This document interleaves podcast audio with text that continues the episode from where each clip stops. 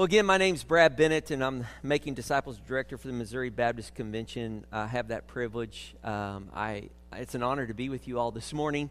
Um, started a ministry called Real Encounter 20 years ago, but how that came about was um, when I was 19 years old, I had a real encounter with Jesus that forever changed my life. I didn't grow up in church.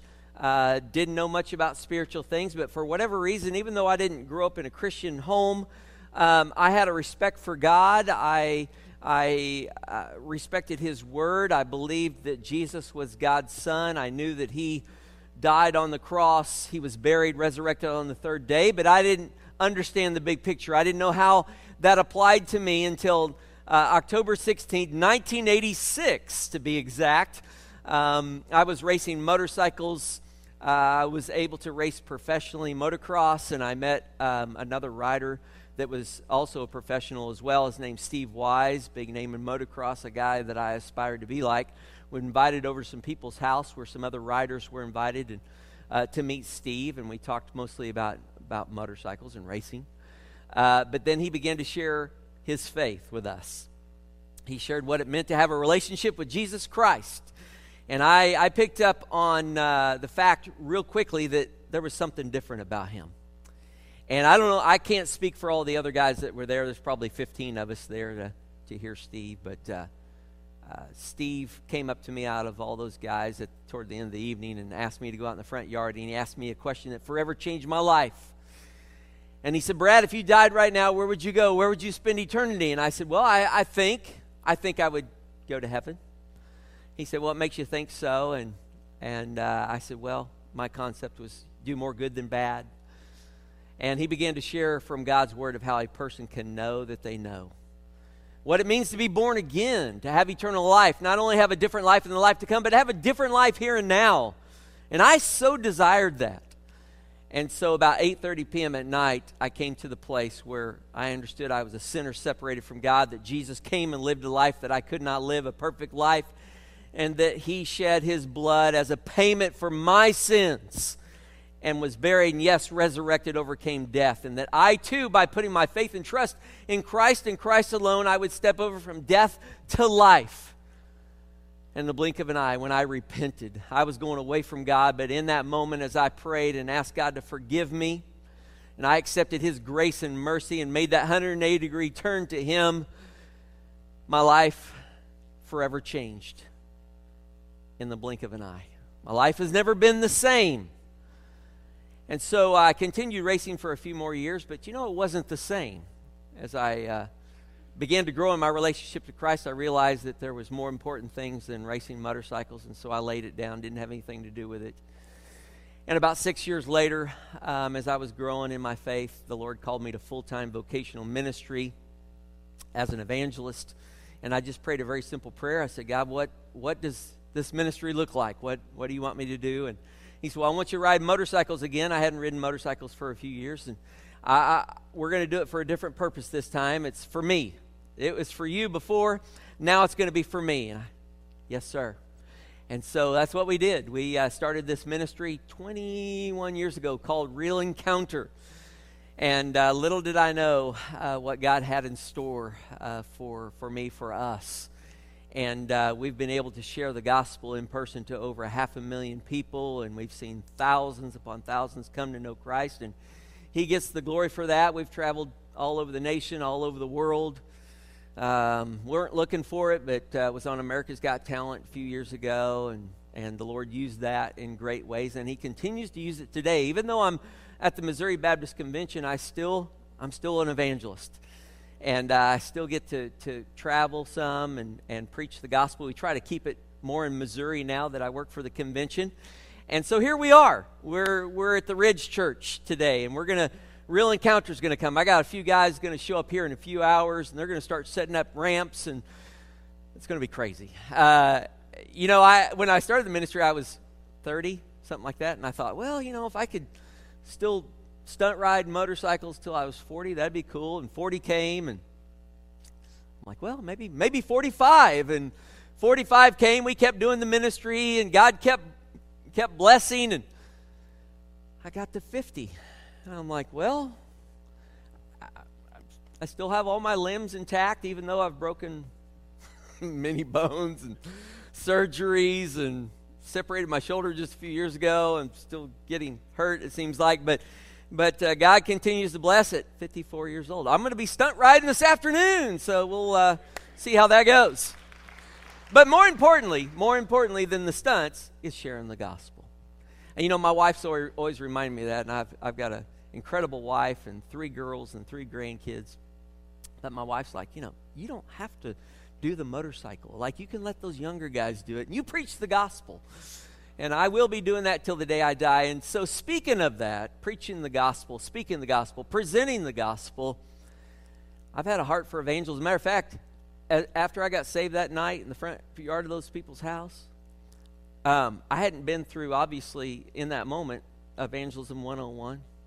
Uh, I didn't know all the terms to be used. and But uh, five minutes after I got saved, I went back in that house where all my friends were, the guys that knew me, um, the good and the bad, and I shared the gospel. I shared my testimonies, what I did, shared what happened in the front yard two of those guys got saved. And, you know, I've never gotten over that. I just love seeing people come to Christ. And, you know, we get excited about a lot of things. We get excited about, I don't know, books we've read or movies we've seen or things that we've bought, whether it be a new car, a new house, a new job, whatever it is. We're, we're excited to tell people about those things. But when it comes to the gospel, sometimes we're not so faithful in that and we're not as excited. And I, I, get there's many reasons why we're hesitant sometimes because maybe we're a little bit fearful. We don't know if we're going to be rejected. We don't know if if uh, how they're going to what questions they're going to ask and am I always going to have the answers and there's a million different excuses. But we are going to talk about evangelism. We're going to talk about relational evangelism because you know even though we do that stunt show tonight and there may be several, I don't know how many people's going to be here. I don't know if it's several hundred. I, I'm not really sure. I would like to think, and I'm pretty confident because we always see it, people come to know Jesus tonight. But if we were able to, to have a, a large event every single year in Villa Ridge, we're still not to we're still not to reach everybody in this community in this area and you can only do so many events and really, where the rubber meets the road is you all, where you go out and you share the gospel because you're going to be able to reach people that I would never be able to reach, that Real Encounter, the stunt team, would never be able to reach. You've got neighbors that would never hear from me. You've got coworkers. You've got family members. And that brings me to this question Does God need us when it comes to getting the gospel spread or people hearing the good news? Does God need us? I would say he, he does not need us. Because God's a big God, and God can do anything that He wants to do, when He wants to do it, and how He wants to do it. But you know what the cool thing is? Is that God chooses to use us. I don't believe He needs us, but He chooses to use us. And we know that He, he reaches people with the good news different ways. We've seen from Scripture that uh, people have, have seen Jesus, they've They've, they've heard the gospel through dreams. Uh, there's, there's different way that God's, God's has spoken directly to people. We see that from Scripture. But the, the main avenue or the main way that God spreads the gospel is through his people. Right? That, that's his main, the main avenue, the main vehicle, if you will, is through people that have already come to know him. And, and that idea of that God doesn't need us, but God chooses to use us, the greatest gift that we could ever receive is Christ, right? Again, we talk about a lot of things, we get excited about a lot of things, but the thing that we should be most excited about, the most excited to tell people about, is our relationship to Christ. Amen? Lifeway, if you're familiar with Lifeway, they did a survey a while back, and uh, it was to try to get a grasp on the percentage of people that are sharing their faith regularly in our churches. And so this this survey, this this percentage may not apply here to the Ridge Church, but in a lot of churches it probably does apply. They found out through this survey that less than 10% of folks in our churches today are sharing their faith regularly. Less than 10%. Why is that? What, what would be the reason for that? And can you imagine with me if it was flip flopped? If 90% of folks in our churches were out sharing their faith regularly, you know what would happen? If they're praying and they're sharing, you know what happens? People get saved. It's that simple. When I pray, when I when I come to the Lord and I say, God, break my heart for the lost. And and I am just in a state of brokenness for those around me, whether it be again family and I've got family members. I've got close family that doesn't know the Lord. I know that I have neighbors right across the street. There's a anyway, there's people right around me that don't know Jesus. You don't have to go very far. I, I get missions. Man, I get, you know, we take that mission trip when it's convenient, when it's Chris, around between Christmas and New Year's, or it's or it's spring break, or it's summertime. We take mission trips to other cities, other states, other countries. I believe Acts one eight. You do need to do that, but our Jerusalem, our greatest mission field, is right here. We don't have to go very far to find people that do not know Christ. But I am convinced, going back to that whole idea, if 90% were sharing their faith, it should be 100% if, if those that are saved are truly saved, they're going to be sharing. But if it was 90%, I can only imagine. And it's not about filling pews, I get that. And I know that COVID's had an effect on all that. We all get that.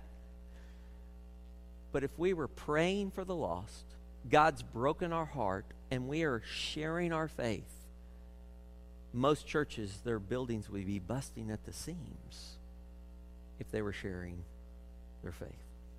Proverbs 11:30 says this, the, the fruit of the righteous is a tree of life.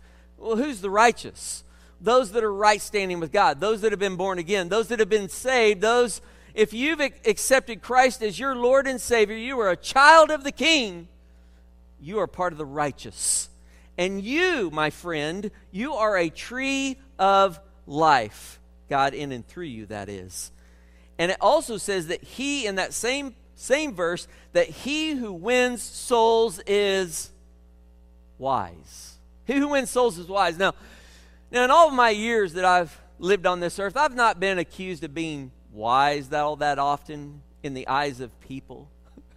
But I'll tell you this much I desire to be wise in the eyes of the Lord when it comes to winning souls, when it comes to sharing the gospel, and hopefully you do as well. Matthew chapter 7, verses 13 and 14 says, Enter through the narrow gate, for wide is the gate, and broad the road that leads to destruction, and many enter through it. But small is the gate narrow the road that leads to life, and only a few find it. Why, why is that? Why is the gate small and the road narrow that leads to life? Why is that? Is it just because of fallen man? It's, it's the, the nature of, of all humans is that they go away from God, and that's, that, that's the natural thing. To, yes, that's no doubt about it.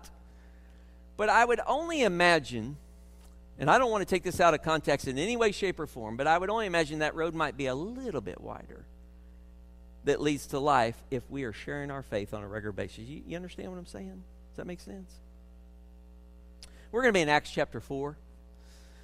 Acts chapter 4, if you have a copy of God's Word today or digitally or whatever, Acts chapter 4.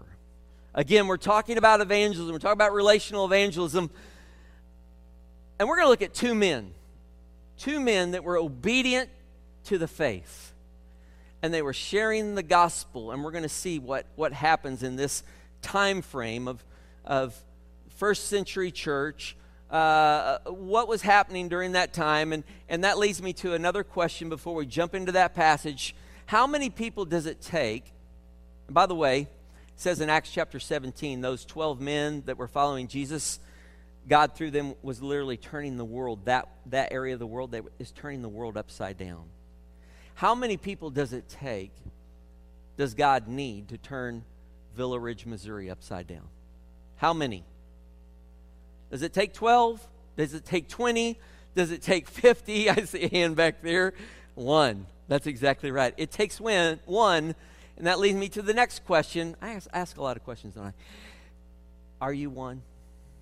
Are you going to be one that carries the gospel, that shares the good news? Are you going to be that one that is obedient to the faith, to the gospel? We're going to look at an example of two men that were doing just that. And this morning, what we need to do from this passage in Acts chapter 4, we're going to look at verses 1 through 22. We need to glean some things. We should be able to glean some things this morning from this passage that applies to us in the year 2021. COVID or no COVID, no matter what's going on in the world, these things should apply when it comes to sharing the good news and sharing the gospel. To make sure that we have this in context, we need to kind of go back to Acts chapter 2 and chapter 3. So in Acts chapter 2, a very significant event took place, and, and it involves Peter. See, Acts chapter 4 is Peter and John. Acts chapter 2 involves Peter, and he's preaching the gospel on the day of Pentecost, right? And it says that Jews were gathered from, from every nation, and they were hearing the gospel in their own language as Peter's preaching it. And so they knew that something was going on out of the ordinary. But again, uh, Peter's preaching boldly, allowing the Holy Spirit to speak in and through him. And he's re- preaching repentance, and then he calls them to baptism, and people were being saved. Matter of fact, the number of people as he, as he gets done to the end of that message, invitation 3,000 people came to know Christ. 3,000. Then, fast forward to Acts chapter 3. Peter and John are going to the temple to pray one day. That's a great, that's a great reason to go, right? To worship God, to pray. They're on mission that day. They had, they had a task at hand, and it was to pray to Almighty God. As they're going through the gate called Beautiful to enter into the temple area, there's a man sitting there that was brought there every single day. And it's very specific. The Bible is very specific, and it says that this man, we don't know his name, we don't know his background, we don't know much about him, but what we do know is that he was crippled from birth. He had never took a step in his life. He was crippled from birth. That's what it says. And what, what did he do? Well, he begged. He would beg for money. This day was no different as Peter and John are passing through. And as you might imagine, I, I can only imagine a lot of people would walk by this man, especially those that would go on a regular basis, and they would somewhat ignore him. They may not even acknowledge, like when he speaks, they may not even look at him and maybe look the other way. But this day was different, and Peter and John were different. They were always looking for divine appointments. And I want to say this that every single one of us, we all have divine appointments on a regular basis if we'll just be sensitive and discerning to the Holy Spirit. I'm thankful that Steve Wise, that led me to the Lord, I'm thankful that he was sensitive to the Holy Spirit. The Holy Spirit, again, there were 15 guys there that night. But specifically, the Spirit, after he shared the gospel, the Spirit said, Go speak to Brad Bennett. Man, I am thankful to a guy that was willing to step out of his comfort zone, pull me out in the front yard, and share the good news boldly with me. Not shoving it down my throat, and that's not what we're talking about here. We're talking about looking for those divine appointments. Peter and John, it was a divine moment. Because here's what happens, right? You know, probably know the story, but as they're walking by, he asks for money, they stop. And it's very interesting to me that it says that they looked directly into his eyes, both of them. It says Peter and John looked intently into this man. You know what that shows? It shows that they care for this man. They're going to give him 100% of their attention, even though they're busy that day. They're going to do something very important to pray and to worship God. Sometimes we're so busy in our lives, and it's usually not to pray or worship God. We're just busy, and we miss these opportunities. But they stopped. They looked at the man. He asked for money. Peter replies, Silver and gold we do not have, but what we have can be yours. They ministered to the man, and he said, In the name of Jesus, you are healed. And they reached out their hand and grabbed his hand, and he stood up for the very first time in his life. I mean, these legs where the muscles and the ligaments had never been used in the blink of an eye. In that moment they were made strong enough for him to stand up and it, they didn't have to teach him to walk. I mean like this whole motorcycle thing that i do i've broken eight bones i've had three knee surgeries hand I, the list goes on and on and on. Every time I'm in a cast and I get that cast off, my leg has shrunk up to the bone when I get that cast off. And I have to go to a physical therapist. And he has to retrain me. The last thing, I, I separated my shoulder about three years ago. And, uh, you know, it took about six weeks before I could even, I had full mobility of that arm, you know? Here, in the blink of an eye, like boom, he's able to stand up and walk. And it says that he walked in with them. They didn't just lead him to Christ and go, okay, figure it out on your own. Like they understood not only evangelism, they understood discipleship, right? And I know a lot of times we think, well, my gift is evangelism and it's, it's someone else's job to disciple. Or I'm gifted in discipleship and it's someone else's job to evangelize. No, we're called to both. It's like two sides of one coin. And so this guy gets, gets healed. And I, I kind of wondered when I used when I first read that passage years ago, I was like, okay, I know physical healing is important, taking care of people physically with either resources or time or whatever it may be, but what about the spiritual healing? And if you fast forward to verse 16, it says that he received a complete healing. So I believe it was physical and spiritual. But, so he walks in and he's with them. And it says that he's holding on to them. Isn't that cool? He's holding on to them like he's holding on tight. Like Peter and John are walking with Jesus. Now he's walking with Jesus, and we're going to do this thing together. But he goes in and he just nonchalantly says, Yeah, I received Christ. No. he's like it says, he was jumping, he was excited. Are you still excited about getting saved? Are you still excited about your relationship with Christ and you can't wait to tell people about it? Or have you gotten over it?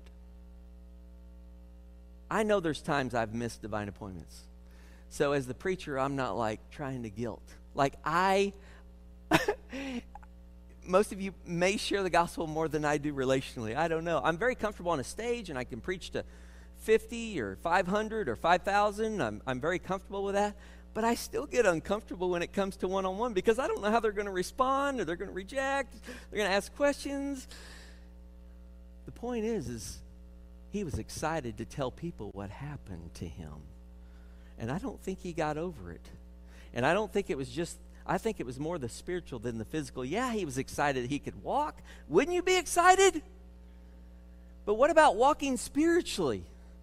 Going from being dead to alive, spiritually speaking. Going from being blinded spiritually to being able to see for the first time. Think back on whenever that was for you, whether it was six years old or 60 years old or somewhere in between. Remember what it was like to be saved? There are people right now that God has divine appointments for you to share the gospel. People that are in desperate need and hope. We don't have to go very far to find people that are paralyzed, spiritually speaking. Again, the supernatural was taking place in this time, and people were asking questions, and it gave them opportunity to preach the gospel. And that's every time someone asked a question, what did they do? They shared the gospel. They took the opportunity. And that's what we need to do. That's what we have to do. And it's not one of these things where it's like, well, um, yeah, I've got the Great Commission and God's. No, it's not like a suggestion. It is not just the commissioning, there's a commandment to it. And even before the Great Commission, you've got the Great Commandment. You've got um, Mark chapter 12, verse 30, where it says, Love the Lord your God with all your heart, soul, mind, and strength. What is the second? Love your neighbor as yourself. And if you love the Lord your God with all your heart, soul, mind, and strength, the totality of your being, guess what's going to be a natural result? You're going to love your neighbor. And if you say you love your neighbor, you know what that means? That means that you care for them, yes, physically. Yes, hey, oh, you need uh, help moving that? Oh, you need, um, uh, you've had someone pass away and you need some food brought to your front door? Yes, all that's wonderful. God intends for us to do that but it's also tending to their spiritual needs as well. The physical should lead to the spiritual. That's what should happen. Well, we've got the Great Commandment, and yes, we have the Great, Great Commission. Matthew 28, 18 through 20. Most of the time we say 19 through 20, but it also includes verse 18 because it says that Jesus has all authority. Like in verse 18, like it's because of him. It's not about us, it's about him. the whole the great commandment and the great commission is all about Jesus. Amen. All right, that leads us to Acts chapter 4. Here we go. That was all introduction. You're like, "Oh, brother." um, we're going to move through quickly through 22 verses. Are you ready? Here we go. Say, oh, yeah, if you're ready. Okay, here we go. Verse 1. You know the backstory. Verse 1 The priest, the captain of the temple guard, and the Sadducees came up to Peter and John while they were speaking to the people. What were they speaking? They're speaking the gospel, they're sharing the good news. They were greatly disturbed because the apostles were teaching the people, proclaiming in Jesus the resurrection of the dead. They seized Peter and John. Because it was evening, they put them in jail until the next day. But many, many who heard the message believed, and the number grew to what? 5,000.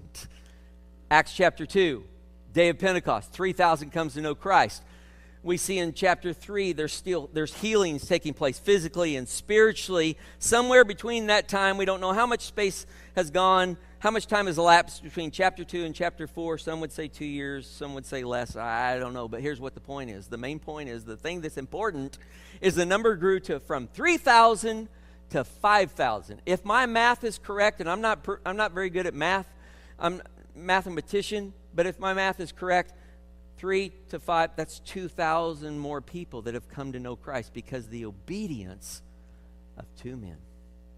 How many people does it take for Villa Ridge, Missouri to be turned upside down for Christ? One. But can you imagine if it was two, three, four, five, ten, twenty? Whoa. Mind blowing. 5,000 people have come to know Christ because of their obedience, because the Holy Spirit working in and through these men. Verse 5. The next day, the rulers, the elders, and teachers of the law met in Jerusalem. Get these names. They're probably probably sound familiar to you. Annas the high priest was there. So was Caiaphas. John Alexander and the other men of the high priest family. These are the same men. These are, these are the gatekeepers of, of religion of that time, right? They're, they're the power brokers when it comes to spiritual things, right? They are the same men that were there when Jesus was arrested, beaten, and crucified. These are the same men that Peter and John put the get that in your mind. They're standing before the same ones that had Jesus put to death especially Caiaphas. That right, Jim? We were there, Caiaphas, at his house. That was a powerful day, my brother. All right. They had Peter and John brought in before them, began to question them. This is a great question. By what power or what name did you do this? Well, first of all, it wasn't them that did it, it was God that did it. And it was God that was doing it in and through them. Great question. It deserves an, a great answer, and there was one because Peter, it says, was filled with the Holy Spirit. So he's going to give the right answer because the Holy Spirit was working in and through him.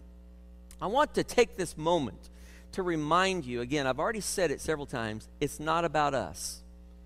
Sometimes we make it about us. Sometimes we don't share our faith, we don't share the gospel because we're living in fear. We're worried about what people will think about us. Will they think I'm weird? Will they think I'm oddballs? Will they think I'm too narrow minded? Yes, they will think all that. it's okay for them to think that. But when you present the gospel and someone rejects, you know it feels like they're rejecting you? us, me, but they're not. They're rejecting him.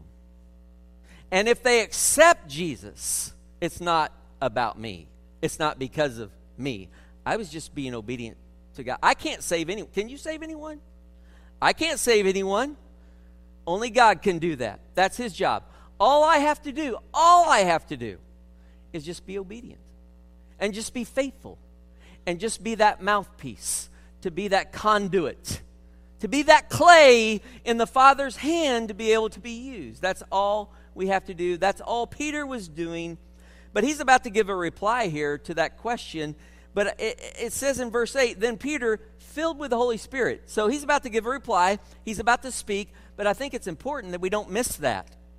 That it says that Peter was filled with the Holy Spirit before he even spoke. That's what we have to do. You know, you'll always say the right thing if, if the Spirit's leading. You will.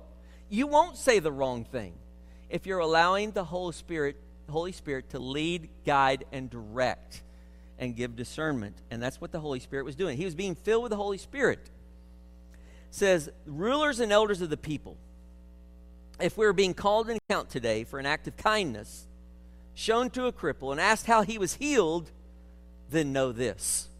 You and all the people of Israel, it is by the name of Jesus Christ of Nazareth, whom you crucified, but whom God raised from the dead, that this man stands before you healed. He is the stone you builders rejected, which has become the capstone. He was being controlled by the Spirit, not by the flesh. I, I think too many, I, and I, I get it, man. I, I probably wrestle more than any of you in here between the spirit and the flesh on a daily basis. But one, either one's going to be in control of the other, or the other.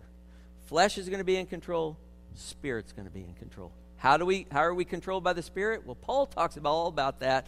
Another sermon for another day, but Paul talks about that in Romans chapter 7 and Romans chapter 8. And he talks about, man, I do I don't do what I want to do and what I should do, I don't. And he's talking about, it sounds like he's schizophrenic, but he's talking about um, the old man versus the new man, and there's that whole deal. And I get, I get there's a wrestling. But the more that we die to the flesh, as it says in Luke chapter 9, verse 23, if you want to come follow me, take up your cross daily and then come follow me, right? Taking up your cross means that we're dying, that we're yielding, that we're surrendering I, I, led, I led a young man to the Lord uh, about two or three weeks ago, and I talked about the importance of that. I said, I said, man, you've got to allow the Holy Spirit to do a work in you, and it's a lifelong process. Sanctification. I was trying to explain sanctification without even using that word, but I was talking about you're a brand new creature in Christ. 2 Corinthians 5.17, if he's in Christ, he's a new creation. The old's gone, the new's come.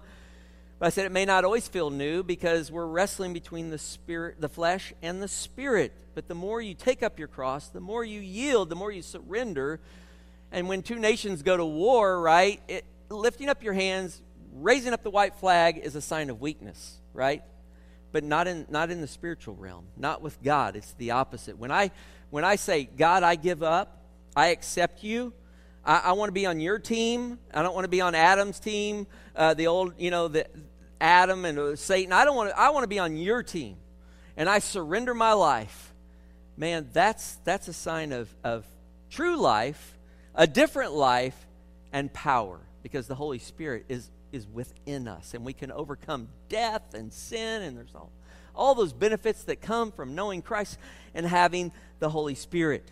But he was filled with the Holy Spirit he was speaking from the context of the Holy Spirit. It was a spirit controlled life. Very important when it comes to just living this life, let alone share the gospel. Okay?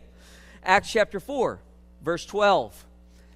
It says salvation. So they've been asked this question. Um, he, he starts preaching the gospel. He's being filled up. He's with the Holy Spirit, Holy Spirit speaking in and through him. He starts preaching the gospel. And then he says in verse 12, he says, Salvation, I love this. Salvation is found in no one else, for there's no other name under heaven given to men by which we must be saved. You see, we think this whole postmodern culture thing where people believe there are many roads that lead to one end, we think that's a new thing. it's not a new thing. There's nothing new under the sun. 2,000 years ago, they were still saying Jesus is the only way. John 14, 6, Jesus said, I'm the way, the truth, and life. No one comes to the Father except by me. It's only Jesus, right? The same then as it is now. We need to tell people that. I live in Springfield, Missouri. I definitely live what I would consider in the Bible Belt. As a matter of fact, um, there might even be a good argument that Springfield, Missouri could be the buckle of the Bible Belt because you've got the Assembly God World Headquarters there, you got the Bab- Baptist Bible Fellowship, you got Christian universities there, you got a church on every other corner. You would think in Springfield, Missouri, that I wouldn't have to tell people that Jesus is the only way. They would know Jesus is the only way. They probably would have already heard the gospel because I live in the Bible Belt and maybe even the buckle of the Bible Belt. But I encounter people all the time that don't know that. Uh, I knew it you know, when I got saved over 30 years ago, I, I knew that he was the only way, but I didn't understand what it meant to be saved until someone explained it to me. But quite frankly, I come across people all the time that they don't even know that. They think that Jesus is one way of many. Like it's it I have God gives me the opportunity to create him in my own image instead of us being created in his image or being transformed into his the image of Christ. Like I can just come up with salad bowl religion, believe whatever I want to believe, and he becomes the God that I want him to be. Right? And I encounter people all the time. They were doing the exact same thing. They had to do it with the religious leaders. There's no other name under heaven given to men by which we must be saved. It's important that we tell people that, and I'm telling you, there are people right now outside these walls that you know that are ready to hear that. They're ready. A lot of times we look at people's lives and we go, ah, I don't know if they would receive, and I don't know if I'm going to share because I know their life and I know kind of I know who they are, and they just probably wouldn't be open to that. Do you think Saul, people looking at Saul before he became Paul, on the road to Damascus, he has this encounter with God. Do you think people looked at Saul and go, Oh yeah, he's a he's a great candidate to come to know Jesus? Like he's persecuting Christians. Matter of fact, the first one that we know of in the New Testament, Stephen uh, was martyred, and who was there? Saul. Saul was there giving approval. Like that's he right. He wasn't a great candidate for it, but he came to know Christ, and he's the guy that wrote most of the New Testament, being used great and mighty by God. We can't judge who's ready and who's not ready. We just have to be faithful and we have to be obedient. All right. Verse 13, I also love this verse. We can glean this from it. It says, When they saw the courage of Peter and John, they realized that they were unschooled, ordinary men. And they were astonished. I love that word. They were astonished. And they took note that these men had been with Jesus. Do you consider yourself ordinary? Have you ever, have you even, but have you used that like as an excuse, like, man, I'm too ordinary. Like, I, I'm not the pastor. I'm not the evangelist like Bob Caldwell. Like I'm not I'm not that. You know what God wants to do? God wants to take ordinary people to do extraordinary things because when God takes ordinary people to do extraordinary things, who gets the glory? He does. And you know what else we have to do? Or to acknowledge that that I'm just ordinary, it, you come to a place where you, where you really have to rely on him. I, I'm glad I'm ordinary. I, I, I'm one of the most ordinary people you would ever meet. If you would have told me years ago I would be preaching and speaking, I would, I would have said, You're crazy.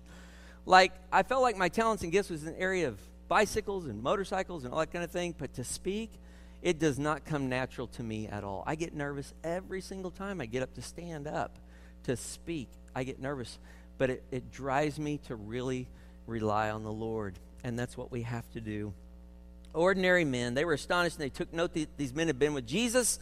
Another very elementary truth, but the more time we spend with Jesus, the more we become like Jesus. The more we become like Jesus, the more we do the things that Jesus would do, right? That's the way it works. All right. Come to the end. Here we go. Last, last um, few verses. Verses 14 through 22. But since they could see the man who had been healed standing there with them, there was nothing that they could say. So they ordered them withdraw from the Sanhedrin. And they conferred together. what are we going to do with these men? They asked. Everybody living in Jerusalem knows that they have done an outstanding miracle. Of course, we know it was God. And we cannot deny it. They couldn't deny it. But to speak, to stop this thing from spreading any further among the people, we must warn these men to speak no longer to anyone in this name. They called them in again, commanded them, commanded them not to speak or teach at all in the name of Jesus. So, put yourself in their shoes. You're standing before the religious leaders, the ones that have the authority to have you persecuted, be put to death. They tell you, hey, don't speak or teach at all in this name. Uh, we're going to send you out. uh, but just, you know, we're not going to kill you now, but um, just don't speak or teach at all. What, what would you say? What would you do? Would you reply? Not reply? Peter spoke up, and he did give a reply. Says, but Peter and John replied, Judge for yourselves whether it is right in God's sight to obey you rather than God. And verse 20. This is challenging to me. Verse 20 For we cannot help speak about what we have seen and what we have heard. And after further threats, they let them go. They could not decide how to punish them because all the people were praising God for what had happened. For the man who was miraculously healed was over 40 years old. I don't know about you, but I want to be in a place all the time, yielded to God in such a way that I cannot help. But even when I'm nervous, even when I'm fearful, even when I there's so many unknowns, man, I want to be that guy that's like I can't help but speak what God has done in my life. And I want be able to I want people to be able to look at me and know that that that um, even though I'm not perfect, like but there's something different. And I, and I think I think that's the deal. I don't think people are looking to us those that don't know Christ to be perfect, they're just looking for something that's authentic and real because they don't have it out there. Uh, they don't everything, like like everything that we er, all the all the marketing. Oh, this is real. It's 100% pure. Like really, the only thing that can be 100% pure and real is someone that's been redeemed and born again. Right? That's what people are looking for. So I end with what I started with. Does God need us? No. Does He choose to use us? Yes. Isn't that cool? Will you be one? Will you be that one that God can use in great and mighty ways?